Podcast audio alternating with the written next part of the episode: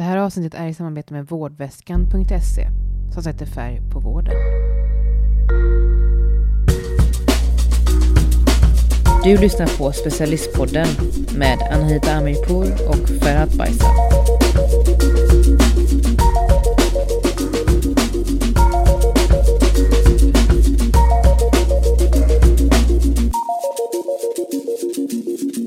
Hallå! Hej! Hur är läget? Vad har hänt? Äh, Det är bra. Har eh, precis slutat jobbet och kommit hit för att spela avsnitt nummer tre.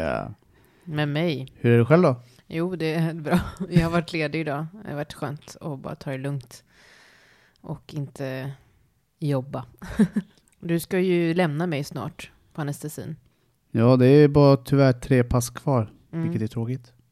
Vad är det du ska göra egentligen? Eh, Det är fortfarande hemligt, men eh, det kommer jag berätta lite längre fram. Eh, Inte i det här avsnittet, men någon annan gång. En hemlis helt enkelt. Exakt. Och du kommer ju lämna mig. Jag kommer uppleva det som ett trauma. Och just det, idag kommer vi prata om trauman. Kanske lite tyngre trauman än att du ska lämna mig på anestesin. Men eh, vi kommer prata om olika typer av trauman. Och så har vi också en speciell gäst med oss, en av våra kära kollegor. Som kommer berätta lite om sina egna erfarenheter av att vårda patienter med trauman. Eh, och du har läst på lite om trauman för att. Eh, kan du börja berätta lite om vad du har hittat? Ja, eh, jag tänkte prata lite kort om vad, vad, vad trauma betyder. Själva, alltså grejen är, vi har ju två, det finns två typer av trauman. Det finns eh, somatiskt, det vill säga kroppsligt, och psykiskt trauma. Ordet eh, trauma i sig eh, betyder ju skada. Så om man tänker på somatiskt trauma så betyder det kroppslig skada genom yttre våld. Till exempel knivskada, skottskada. Medan eh, psykiskt trauma innebär eh, psykisk skada som uppstår efter en eh, chockartad och smärtsam upplevelse som skapar så mycket stress och eh, känslor eh, att det blir svårt att hantera. Och, eh, och det är vid situationer där det är, typ i de länder där det finns krig idag, eh, naturkatastrofer. Eh, det är ungefär det. Eh, sen finns det såklart eh, situationer som blir en kombination av det somatiska och psykiska trauman, vilket är eh, till exempel vid våldtäkt, misshandel. Eh, det är ungefär det som är kortfattat vad trauma är. Eh, skulle du kunna berätta lite mer om eh, psykiskt trauma, Anahita? Ja, psykiskt trauma, där pratar man om två olika typer, typ 1 och typ 2. Typ 1 innebär att det är ett enstaka trauma, eh, kanske en enskild händelse som har inträffat i ens liv. Jag har varit med om en bilolycka till exempel. Typ 2 innebär att det är ett långvarigt och upprepat trauma och då är det kanske mer till exempel när man varit utsatt för mobbning under flera års tid, att det är någonting systematiskt som sker mot en. Mm. Det kan också vara en lång krigskonflikt, till exempel att man har levt flera år i, en, i ett krigsdrabbat land. Och eh, trauma skapar ju starka reaktioner i kroppen, både fysiskt och psykiskt. Vi kan få hjärtklappning, alltså ständig stresspåslag i kroppen. Man kan bli väldigt arg av kanske små händelser. Eh, många kan få eh, koncentrationssvårigheter, svårt att liksom uträtta sitt jobb eller sina studier. Man kan också känna en känsla av skam och skuld när man har varit med om Mm. ett trauma. Och vi alla människor har olika sätt att hantera trauman på. Om jag och du är med om ett och samma trauma, till Mm. exempel om vi är med om en, ett krig till exempel. Det innebär inte att jag och du kommer reagera likadant och hantera det på samma sätt. För vi har olika livserfarenheter, olika upplevelser och allt det här. Um, och alla människor har olika sätt att uh, återhämta sig efter ett trauma också. Om man har svårt och inte kan återhämta sig efter ett trauma så kan det i vissa fall leda till att man utvecklar posttraumatiskt stresssyndrom, PTSD. PTSD as a trauma and stressor related disorder. That happens when symptoms of an acute stress response persist for over a month. The main symptoms are psychological ones. For example, someone might re experience their trauma through nightmares, flashbacks, and intrusive thoughts. But these can lead to behavioral changes as well. Somebody might start to avoid environments and situations that remind them of their trauma and feel a sense of hypervigilance, where they're constantly on guard, or hyperarousal, where they have this exaggerated startle response to the smallest of triggers. Not surprisingly, all these thoughts and behaviors can lead to trouble sleeping and general irritability, which can lead to angry outbursts. Vi vårdar ju väldigt många akutsjuka. Och jag tänkte fråga dig, hur brukar du uppleva det när du gör det på ambulansen eller på anestesin? Alltså jag tycker det är ganska svårt. Det beror självklart på situationen och vad det handlar om. Eh, men till exempel jag har varit med om eh, ett fall eh, där jag var på ett hjärtstopp. Eh, det var en förälder då. då. Eh, och vi gjorde vad vi kunde. Eh, vi höll på. det var en ung mamma. men tyvärr gick det inte att rädda livet på henne. Men det som var jobbigast var ju att det visade sig att barnet var hemma. och barnet var en tonåring. Och det som jag tyckte var jobbigt eh, var när vi skulle berätta för det här barnet då att vi kunde inte rädda din mamma. Och barnet satt där helt chockad. Eh, och det tog en stund innan barnet förstod. Eh, så sen gick vi därifrån för eh, då fick eh, eh ja, pappan och eh, mormor ta hand om eh, barnet. och det var mer när jag kom hem efter arbetspasset som jag tyckte det var tuffast. Då tyckte jag att det var jättejobbigt. Då tänkte jag mer på min situation om det hade varit min mamma. Så än idag, fast det här var flera år sedan, så tänker jag än idag på barnet och undrar hur det har gått. Mm. Eh, så, ja. så jag tycker att det är jättetufft och svårt och sen beror på vad det som sagt vad det är för situation. Det här var just ett barn inblandat och då tycker jag att det blir extra jobbigt. Ja. Eh, det kan det ju bli, speciellt när de är i en ung ålder. Att man blir vittnen till att ens anhörig mår väldigt dåligt mm. eller är ja, dödssjuk liksom. Ja. Har du varit med om någon speciell där du har känt att du har mått dåligt eller att du, alltså något som du alltså har hängt med dig nu senaste åren? Jag kommer inte på någonting på rak arm, men det är väldigt många situationer där man eh, känner att man har gjort väldigt mycket. Um, och sen har det kanske inte gått att rädda livet på den här personen. I många fall när, vi, när jag har kommit till en akut situation, till ett larm, så tänker jag alltid på vad jag ska prioritera först och vad jag ska göra. Göra mitt yttersta för att kunna rädda livet på den här personen. Mm. Och där och då kan jag ibland ha magkänsla om att men det här kommer gå bra. Um, oavsett. Och ibland känns det inte så. Eh, beroende på patientens bakgrundshistoria och, och så vidare. Man ser ju ibland också på patienten ifall det är kört. Alltså se, inte bara titta på patienten utan på olika provsvar och så vidare. Ehm, jag tänker att just bemöta anhöriga under akuta situationer är svårt en situation, då var det också ett barn med, men det var ett vuxet barn till en äldre patient under ett pågående hjärtstopp. Och många, upplever ju, många anhöriga upplever ju att det är viktigt för dem att vara delaktiga. Det vill säga att de får stanna kvar och se hur vårdpersonalen gör sitt yttersta för att rädda livet på dem, eh, på deras anhöriga. Och då efteråt så gick jag fram och pratade lite med den här, det här barnet då, det här vuxna barnet. Och eh, den här personen var ju liksom helt fullt medveten om att vi gjorde allting. Jag gjorde allt vi hade kunnat göra. Mm. Men det var ändå för sent. Eh, och patienten var väldigt gammal och var väldigt sjuk också. Alltså innan eh, patienten kom in till sjukhuset. Så ja, det är liksom olika känslor, tänker jag. Eh, ibland känner man sig otillräcklig, det gör man ju såklart. Eh, men varför gjorde jag inte så? Eller tänk om man hade kunnat göra så här istället. Men eh, ja. Det där kan jag hålla med det här med just att eh, när man gör någonting och det inte har gått bra, då blir man så här, shit, kunde ha gjort det här istället. Kunde ha mm. gjort det här istället. Och det är en ganska vanlig reaktion vi har tror jag som människor. Mm. Eh, för jag tycker att det blir ganska ofta man tänker på det.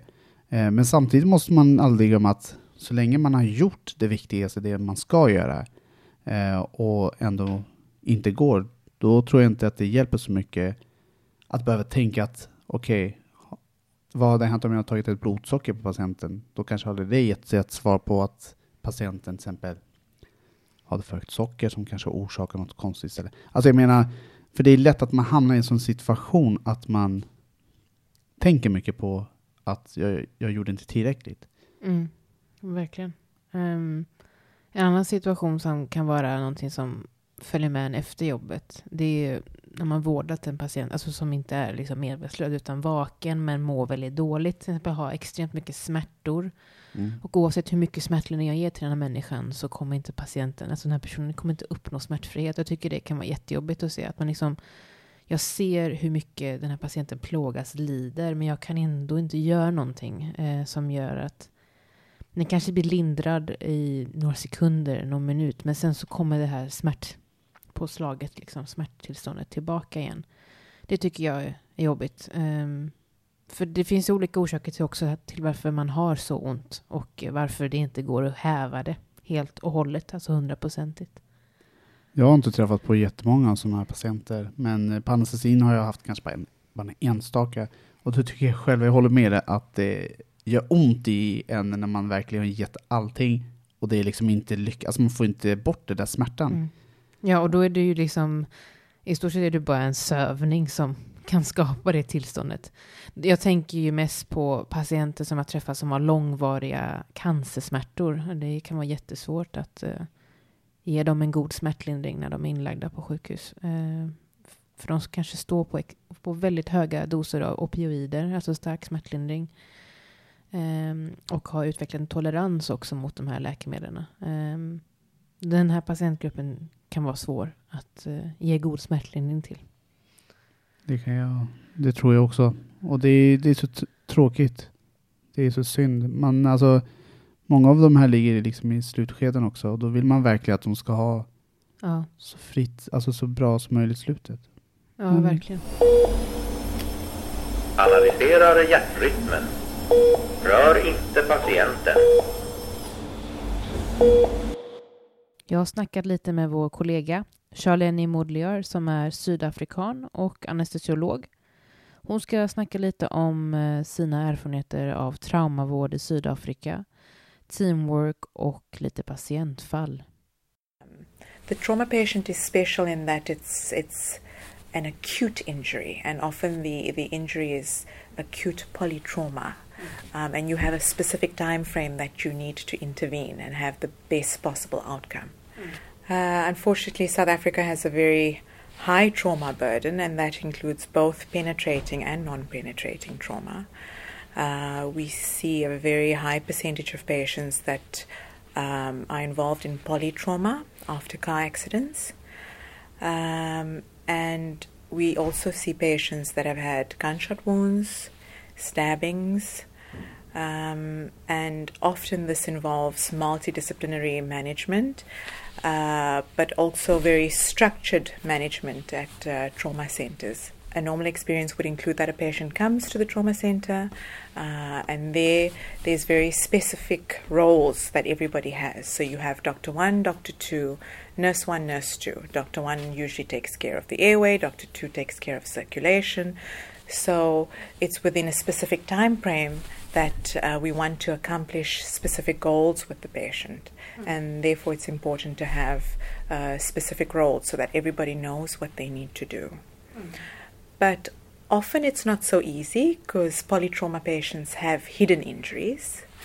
Um, and uh, when patients go for damage control surgery, uh, then you pick up that they've got either pneumothorax or um, an uncontrolled bleed, um, and so that involves a lot of um, a lot of multidisciplinary management. How does the team work? So in South Africa, we don't have uh, anesthetic uh, assistants that assist us in theatre. Uh, we are very lucky here in Sweden. Mm. It's a it's a big luxury. So we we um, we anesthetize the patient alone, and we are with the patient the whole time uh, in theatre. Uh, that's very stressful. So there's a big uh, shortage, a big shortage of, of doctors in South Africa, including nurses. Um, and there's a big supply of patients, so supply and demand don't match.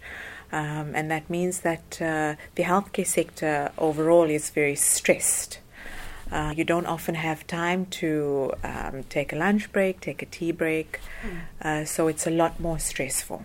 It's a big difference. There's a big difference. There's a big difference. And how was it to come here and see how we work with nurse anesthetists and anesthesiologists? Uh, so I w- together? I was completely amazed because I think it's it's uh, it's it's it's fantastic. I think that the patient quality of care that you offer here is much better uh, because the nurse anesthetists they function like anesthesiologists. Mm. So that way you can actually, you know, it's better utilization of resources, better patient care. Um, so I think overall the patient benefits much more uh, from having uh, uh, nurse anesthetists Mm. here. And is there any patient case that you uh, remember? Yes. Did it make a strong impression on you?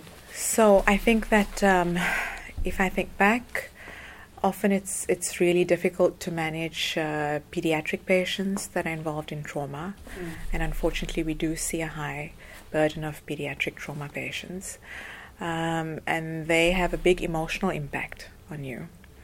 Uh, when I think of other trauma patients, I worked in a trauma center in Johannesburg, and uh, there I remember a patient that had a stab heart. Um, and it can be that we see, on average, maybe one per week, one every two weeks. And it was amazing to see that with good acute management of that patient and urgent uh, referral to, to theatre, that that patient survived. Mm. Um, so I think you know it's important that they access their access to to healthcare is is is is good for them to have a long term Mm. positive outcome. Are, are there many pediatric trauma? So um, there is, I think our overall trauma burden is high, Mm. um, and often the pediatric trauma that we do get is polytrauma involved in motor vehicle accidents. Okay. Um, so those patients uh, uh, we see quite often, um, and orthopedic polytrauma patients. Mm. And then it takes an emotional strain on the whole team, you know. Mm. But you you have to do your job, and you know, I think it's important in those cases we we often get debriefing afterwards, and that helps you that helps you continue, and that's you know it helps you also reflect on what you could have done better. Um, and also, when you have a pediatric trauma patient, you don't have just one patient; you have the patient and their parents. Mm. So it helps us with dealing with the trauma, the psychological trauma, the emotional stress, but also with how we can better. So debriefing is really important in in specific, uh, specifically those types of patient cases.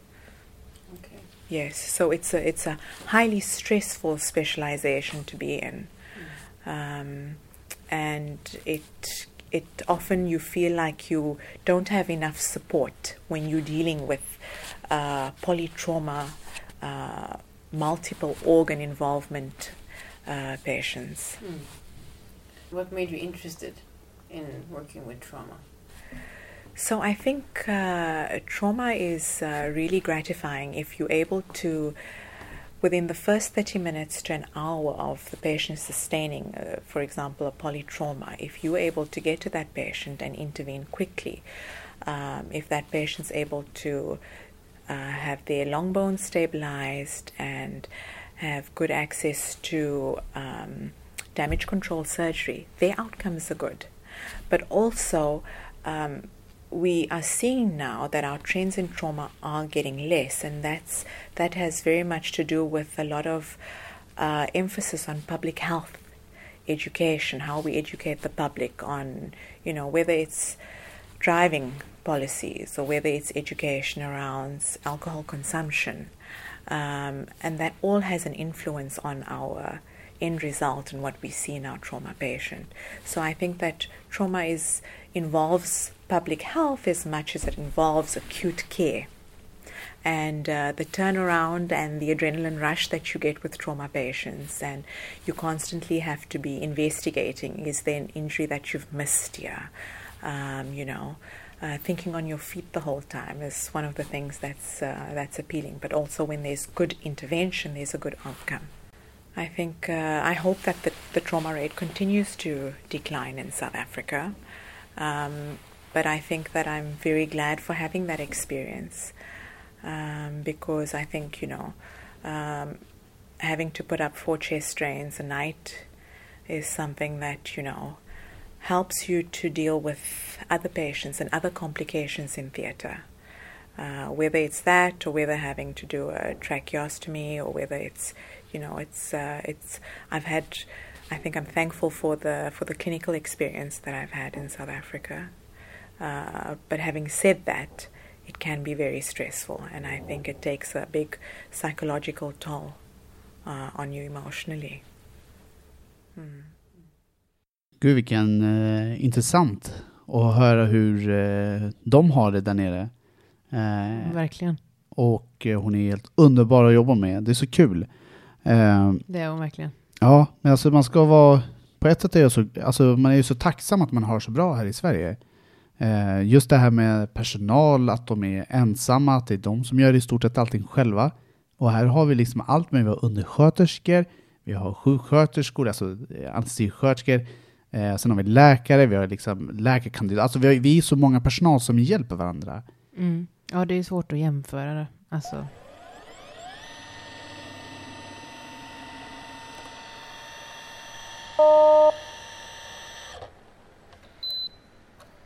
Men eh, vad säger aktuell forskning om hur eh, patienterna mår efter att de överlever eller varit med om någon sorts trauma?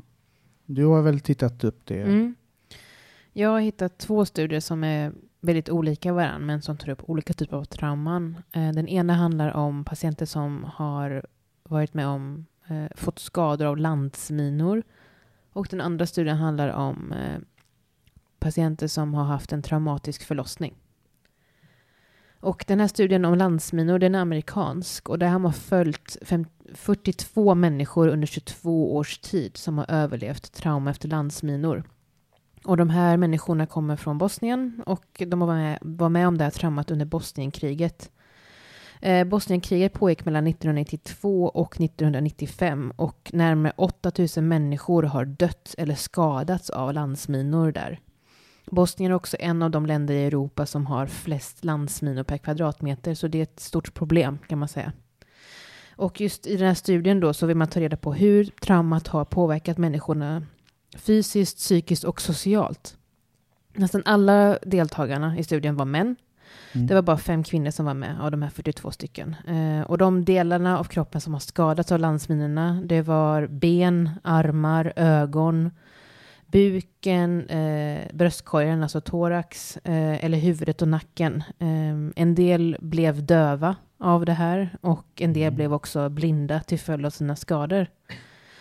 Eh, majoriteten av de här som var med om eh, landsminorna fick amputeras. Och det var amputation främst av eh, ben då och fötter. Över hälften hade ångesttillstånd och eh, Mm, hälften hade också haft depressioner under det senaste året. Många hade också problem med sömn. Ehm, rent socialt sett då så hade nästan alla eh, deltagare var de beroende av familjemedlemmarna. Att de skulle få hjälp av dem, alltså få vård av dem i sitt hem då. Att de blev omhändertagna liksom av sina familjemedlemmar. Trots att det har gått 20 år efter att de varit med om den här, eh, av eh, det här skadetillfället då. Många hade också eh, utvecklat fantomsmärtor där amputationen ägt rum då. Och eh, fantomsmärtor är ju nervskador som uppstår på en annan plats. Även om man saknar sin kroppsdel så känner man ändå smärtor eh, där eh, skadan har ägt mm. rum.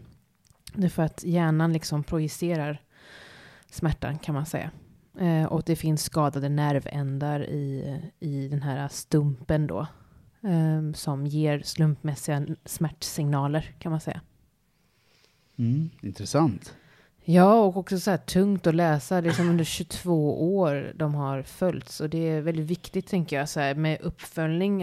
Om man varit med om sånt här stort trauma. Um, att man gör sån här lång, ja, långtidsstudie.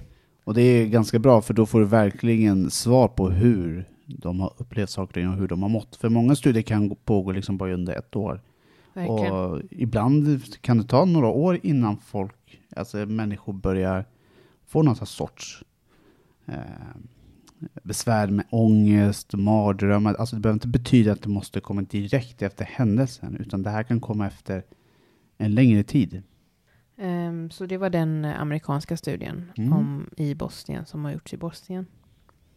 Eh, den andra då, ehm, som handlar om förlossningar. Det är en studie som har följt sju stycken förstföderskor i Irland som haft en traumatisk förlossning. Och när vi tänker på förlossning, då tänker vi på någonting väldigt positivt. Ja, men vi eh, sätter ett barn till världen och så vidare. Men internationellt sett så har eh, upp till 30 procent av alla gravida, eller, alltså som har fött barn, haft en traumatisk upplevelse ehm, i samband med sin förlossning. Och som då i det senare loppet kan utvecklas till PTSD, alltså posttraumatiskt stresssyndrom. Eh, när man pratar om trauma just relaterat till förlossning så handlar det om att man kan få flashbacks till tillfället när förlossningen var. Man får mardrömmar. Många känner att de är fast i det förflutna och man försöker undvika att tänka på det som har med barnets födsel att göra. Man känner mycket ångest eh, och man kan isolera sig också. Och så den här ilskan då som vi nämnde i början, den också kan liksom förekomma, kan man säga. Ehm, just traumarelaterat till förlossning gör också att eh, man kanske undviker att bli gravid fler gånger. Och eh, om, man, om man då blir gravid eh, så kanske man måste göra ett planerat kejsarsnitt på så kallad psykologisk indikation då för att undvika att det blir eh, ännu ett trauma. När, om det till exempel varit en vaginal förlossning som gått snett innan. Just de här sju, kvinnorna då som var med i studien hade varit med om någonting som hade hotat deras hälsa eller barnets hälsa, alltså bebisens hälsa på något sätt under förlossningen. Bebisen hade till exempel fått låg puls och eller så hade mamman fått eh, väldigt högt blodtryck. Um, fyra av de här sju kvinnorna hade också varit med om någonting traumatiskt i sina liv innan förlossningen ägde rum. Så då hade de redan ett trauma i sitt bagage Aha. kan man säga. Som eh, kan leda till att man reagerar starkare om man är med om någonting jobbigt eh, efteråt också. Eh, en viss hade till exempel varit med om en trafikolycka. Ehm, och det var intervjuer som gjordes med de här eh, kvinnorna då. Den gemensamma nämnaren då för alla var att de hade upplevt liksom ett upplösande av sig själv under den här situationen. Alltså, en deltagare beskrev att eh, födseln var ett tillstånd där hon inte var med om, utan hon befann sig någonstans utanför sin kropp. Som att det var en pågående dröm, beskrev hon det som. Som att det var någonting som hände någon annan person och inte henne själv. Alltså hon blev nästan som en åskådare till det här traumat. Och en annan kvinna beskrev upplevelsen att hon kände att sjukvårdspersonalen då, alltså läkarna, barnmorskorna och så vidare, Eh, var väldigt auktoritära, alltså ville bestämma och eh, hon, eh, och, och de ville bara att den gravida skulle lyda deras ordinationer. Och just den här kvinnan, hon ifrågasatte ju dem, så hon blev illa bemött när hon ifrå, ifrågasatte dem. Ehm, Ehm, många sa också att de som förstföderskor antogs um, sakna kunskap och kritiskt tänkande. Att de liksom skulle acceptera, ja den här personen är ju barnmorska eller läkare och de vet ju bäst och då ska jag väl bara ligga här och göra som jag blir tillsagd. I stort sett. Eh, och det är just det här då som samtliga deltagare upplevt i kontakten med den här eh, mödravården kan man säga, att de har blivit liksom underminerade i sin roll. Ehm, de, har inte- de har inte blivit lyssnade på, de har inte blivit tagna på allvar eh, och eh, nedvärderade i, sitt, i, alltså i, i mötet med sjukvården. De ansågs liksom vara naiva personer, alltså naiva mammor och de blev liksom helt exkluderade från olika beslutsfattande eh, händelser under sin förlossning. Det saknades helt enkelt en dialog med vårdpersonalen, utan det blev en monolog där, där vårdpersonalen gav order, kan man säga. Mm, och det här är ganska jobbig, eh, jobbig att uppleva. För jag har nämligen en i min närhet som fick eh, förlösas akut. Eh, hade jättemånga besvär så här, en längre tid efter förlossningen. Men nu, nu mår hon mycket bättre, men hon upplevde att hon inte fick riktigt bra eh, vad ska man säga, kommunikation med personalen Mm. omkring. Precis. Att det var som att hon blev bara lämnad där. Eh, och det tyckte hon var jobbigast. Men det här med just att vissa inte vågar skaffa barn efter det. Det är klart, hon har ju varit i den banan också, men, eh, men nu har hon ändå blivit så stark genom det här och gått igenom det här att hon känt så här, nu är jag redo för att kunna skaffa ett till, vilket jag tycker är bra. Men det är inte som sagt, alla, Alla är olika. alla är liksom. olika, alla Mm. kanske inte kommer till den punkten. Vissa kanske tycker så här, that's it, jag har gjort mitt, så jag tänker inte uppleva det här igen. Mm, exakt.